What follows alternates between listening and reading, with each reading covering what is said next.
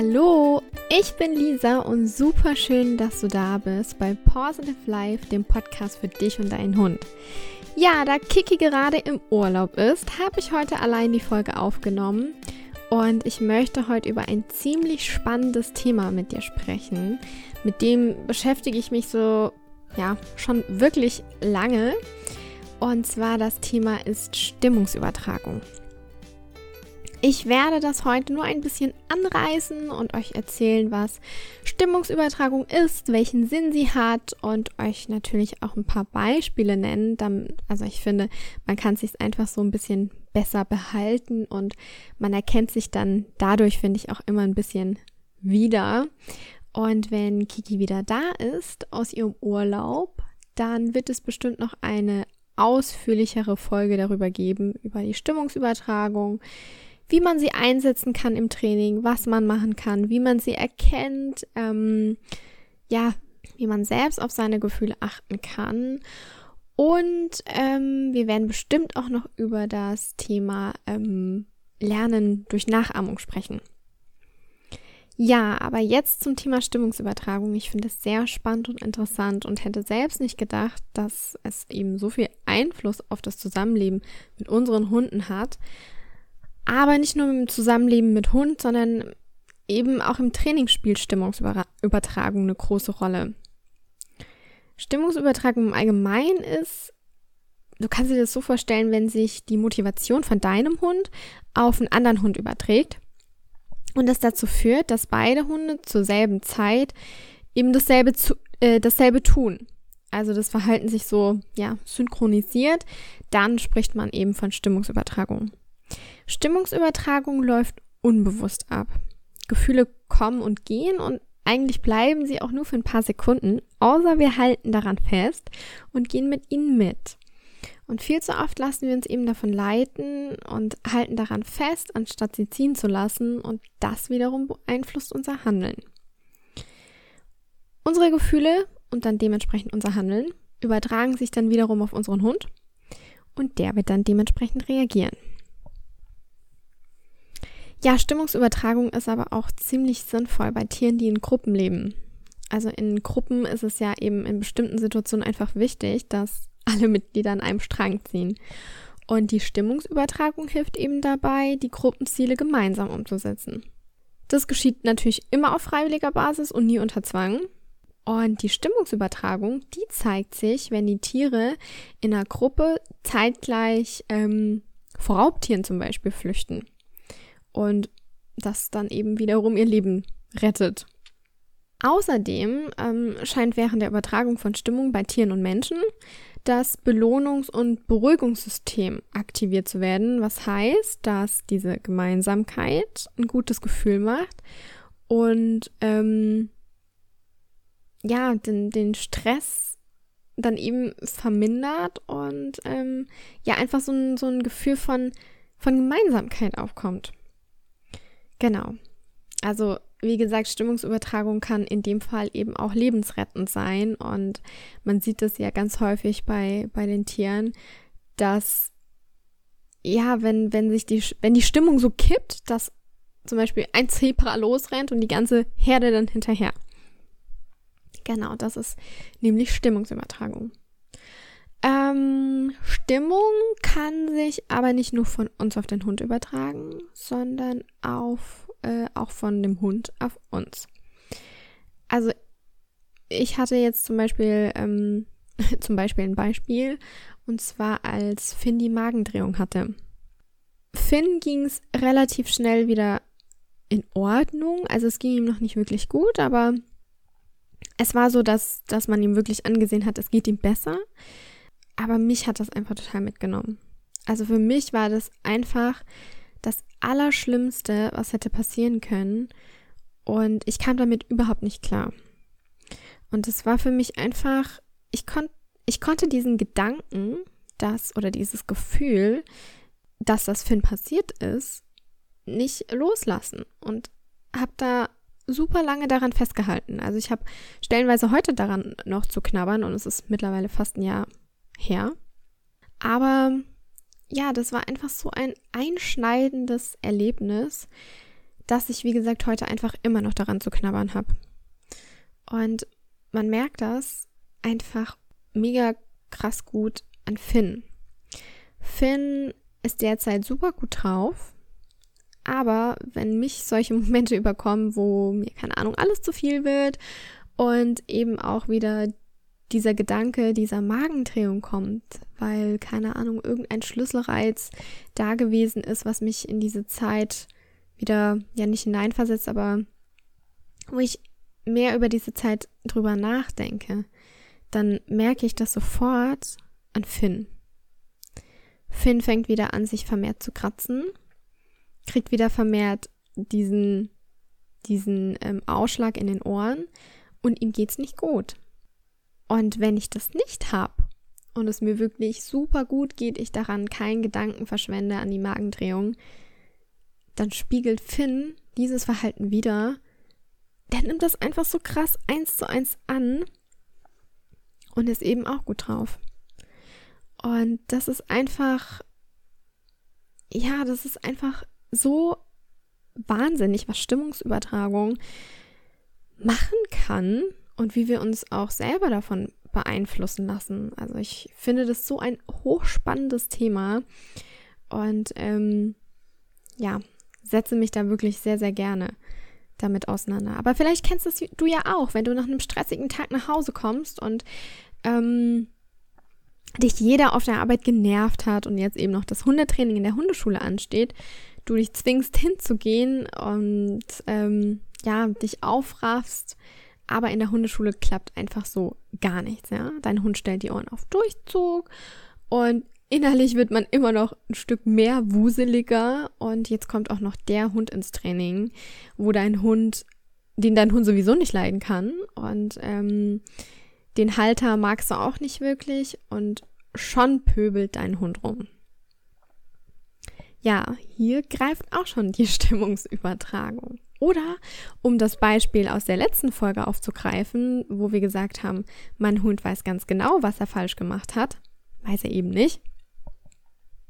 Hier übertragen wir auch nur die Stimmung auf ihn und der Hund spiegelt das Verhalten wieder. Ich weiß nicht, vielleicht kennst du diesen schuldbewussten Blick deines Hundes, wenn du nach Hause kommst und er irgendwas angestellt hat und du dir denkst, wie gesagt, er weiß ganz genau, was er angestellt oder was er da gemacht hat. Und ähm, laut einer Studie von ähm, Alexandra Horowitz hat das nichts mit dem Schuldbewusstsein zu tun, denn der schuldige Blick, der stellt sich einfach nur als Reaktion ein auf das tatsächliche Verhalten von uns. Also der Hund äh, macht das einfach nur durch unsere Stimmung.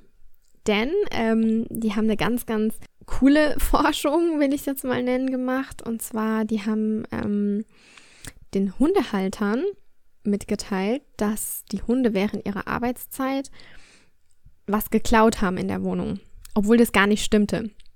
Also der Hund hat gar nichts geklaut, aber man hat den Haltern das eben so gesagt. Und ähm, obwohl der Hund, wie gesagt, nichts getan hat, hat er trotzdem mit diesem Hundeblick, äh, Hundeblick reagiert. Und das funktioniert natürlich auch im, im gegenteiligen Fall, wenn man den Besitzern mitgeteilt hat, dass ihr Hund anständig gewesen ist, der Hund aber den Keks geklaut hat. Ähm, so hat man den schuldbewussten Blick des Hundes äh, dem Hund das eben angemerkt. Obwohl er, wie gesagt, anständig war. Und das finde ich richtig, richtig krass und Wahnsinn, dass, ähm, dass es eben natürlich da auch eine Forschung drüber gab und dass man das eben so bestätigen konnte, dass unsere Gedanken so einen großen Einfluss auf unser Handeln haben und auf unsere Stimmung beziehungsweise auf unsere Gefühle und unser Hund dann dementsprechend reagiert, obwohl er, wie gesagt, nichts getan hat. Und natürlich reicht es sich nicht nur aus, sich zu wünschen, dass zum Beispiel der Hund dann locker alleine geht oder so. Aber wenn man ähm, Ziel positiv formuliert, das kommt dann nämlich da hinzu, dann fängt man nämlich an, bewusst oder die meisten unbewusst sein Handeln danach auszurichten, was wiederum ein erfolgreiches Training verspricht. Also es ist einfach wahnsinnig spannend im Hundetraining, worauf man als Halter alles achten sollte, damit Hundetraining eben funktioniert. Es gab auch zahlreiche Forschungen von der Harvard-Professorin, Ellen Lange heißt sie, die erklärt hat, wie Gedanken unser Handeln beeinflussen können. Und das geschieht halt nicht nur im alltäglichen Leben, sondern eben auch im Hundetraining. Sowohl negative als auch positive Gefühle können sich auf unsere Vierbeine übertragen. Und ähm, ja, wenn unsere Hunde glücklich sind, sind wir ebenfalls glücklich und nehmen die entspannte Haltung ein. Also wie gesagt, so was bei mir und Finn eben auch. Wenn ich glücklich bin, dann springt er rum wie ein junges Reh und benimmt sich wie ein dreijähriger Hund und hält mit Samu mit. Und wenn diese bösen, negativen Gedanken kommen, dann meint man wieder, der Finn hat keine Ahnung was. Und das schlägt ihm dann natürlich selber auch auf den Magen. Also das ist nicht nur, dass er verhält, sondern es passiert dann auch wirklich was und es schlägt ihn dann, schlägt ihm dann eben auf den Magen oder er kriegt diese Entzündung mit den Ohren. Und das finde ich einfach so interessant und spannend und ähm, vielleicht kennst du das, wenn der Hund dir zum Beispiel gegenüber diverse Spielaufforderungen macht, äh, dann lassen wir uns natürlich davon mitreißen und nehmen diese positive Einstellung an. Das ist einfach, ja, Gefühle haben so einen enormen Einfluss auf das Lernen auch äh, der Hunde. Und ähm, hier ist es einfach eben, eben immer wichtig, mach dir eine positive Zielformulierung. Denn dann weißt du, was du möchtest und richtest dein Handeln danach aus. Negative Gefühle wie Angst, Unlust oder Sorge beeinträchtigen das Einprägen des Lernstoffs, eben wie auch das Lernen unter Stress den Erfolg mindert. Wenn der Hund gestresst ist, dann kann er nicht lernen. Dann kann der das Gelernte nicht aufnehmen. Ja, der Lernstoff wird nur besonders gut aufgenommen, wenn er eben auch mit positiven Gefühlen verbunden wird. Und wenn du freundlich mit deinem Hund sprichst und eine positive Grundeinstellung hast und das Training euch Spaß macht, dann kann der Hund auch viel, viel besser lernen. Es ist einfach wichtig, gut motiviert in einen Lernvorgang hineinzugehen. Also klar, es ist es ist nicht immer ähm, in der Motivation, äh, in, in der Sache selbst begründet. Die, die Motivation muss nicht irgendwie immer nur von innen kommen, die intrinsische Motivation. Darüber haben wir auch schon mal im Podcast gesprochen. Ähm, häufig sind es ja die Außenreize, die uns motivieren, etwas zu tun. Also zum Beispiel, der Hund verspricht sich davon leckeren, eine leckere Wurst oder so. Und ähm, wird eben extern, durch die extrinsische Motivation dann motiviert und auch extern belohnt. Ja, aber nochmal ähm, darauf zurückzukommen, zu den Gefühlen. Ich finde, das ist einfach so ein wahnsinnig spannendes Thema. Also Gefühle, die entstehen in einem Teil des Gehirns, welches limbisches System genannt wird.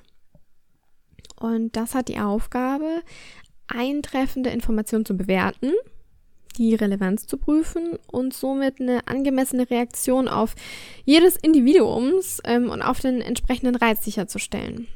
Und damit Lerninhalte, wie gesagt, eben behalten werden, ist es eben wichtig, dass sie emotional positiv besetzt sind. Man kann sagen, bei der Stimmungsübertragung im Training geht es nicht darum, dem Hund neue Verknüpfungen in Form neuer Signale beizubringen. Der, die Sache mit der Stimmungsübertragung läuft ja eher unbewusst ab. Und der Hund soll genau für diesen Augenblick, in dem wir uns gerade befinden, unsere Stimmung annehmen. Das kann einem nämlich zum Beispiel auch super gut helfen bei Hunden, die eine Leinenaggression zeigen. Hier ist es einfach nur wichtig zu wissen, was denke ich, was fühle ich und wie setze ich meine Stimmung bewusst ein, damit sich die Stimmung überträgt und damit mein Hund sich nicht ähm, manipulieren lässt vom anderen Hund, der ihn vielleicht anpöbelt. Also das ist einfach mega spannend. Wie gesagt, Stimmungsübertragung geschieht unbewusst und ähm, sie kann aber auch gezielt dazu genutzt werden, um dem Hund mitzuteilen, ähm, es ist alles gut, ich beruhige dich jetzt, ähm, ich kann dir jetzt super Sicherheit vermitteln oder eben auch motivieren. Und da sind wir wieder bei dem Thema Angst zum Beispiel. Wenn dein Hund Angst hat und du auch in diese unsichere Stimmung gehst, dann gibst du deinem Hund das Gefühl, ja, alles richtig. Wenn du aber Sicherheit ausstrahlst und sagst, hey, es ist alles gut, ich fühle mich richtig gut, hier ist es einfach nur wichtig, dass du selbst deine Stimmung kontrollieren kannst oder beeinflussen kannst oder selbst auch mal wahrnehmen kannst. Das ist nämlich gar nicht so einfach, die Stimmung selbst wahrzunehmen und zu beschreiben. Aber wenn du das kannst, dann ähm, kannst du deinem Hund eben in solchen Situationen mitteilen, hey, es ist alles gut. Es ist wirklich alles gut. Und wenn du diese Einstellung hast, dann kannst du die Angst deines Hundes auch nicht verstärken. Das ist das, auf was wir auch letzte Woche ein, eingegangen sind, dass du die Angst deines Hundes nicht verstärken kannst. Klar, also es kann natürlich sein, dass dein Hund, man muss immer so ein bisschen abwägen, hat dein Hund wirklich Angst oder hat er da eine Strategie draus gemacht? Und das fällt uns Hundehalt, äh, Hundetrainern auch nicht immer so einfach. Ja, und am Anfang hatte ich auch schon das Thema angesprochen, ähm, Lernen durch Nachahmung.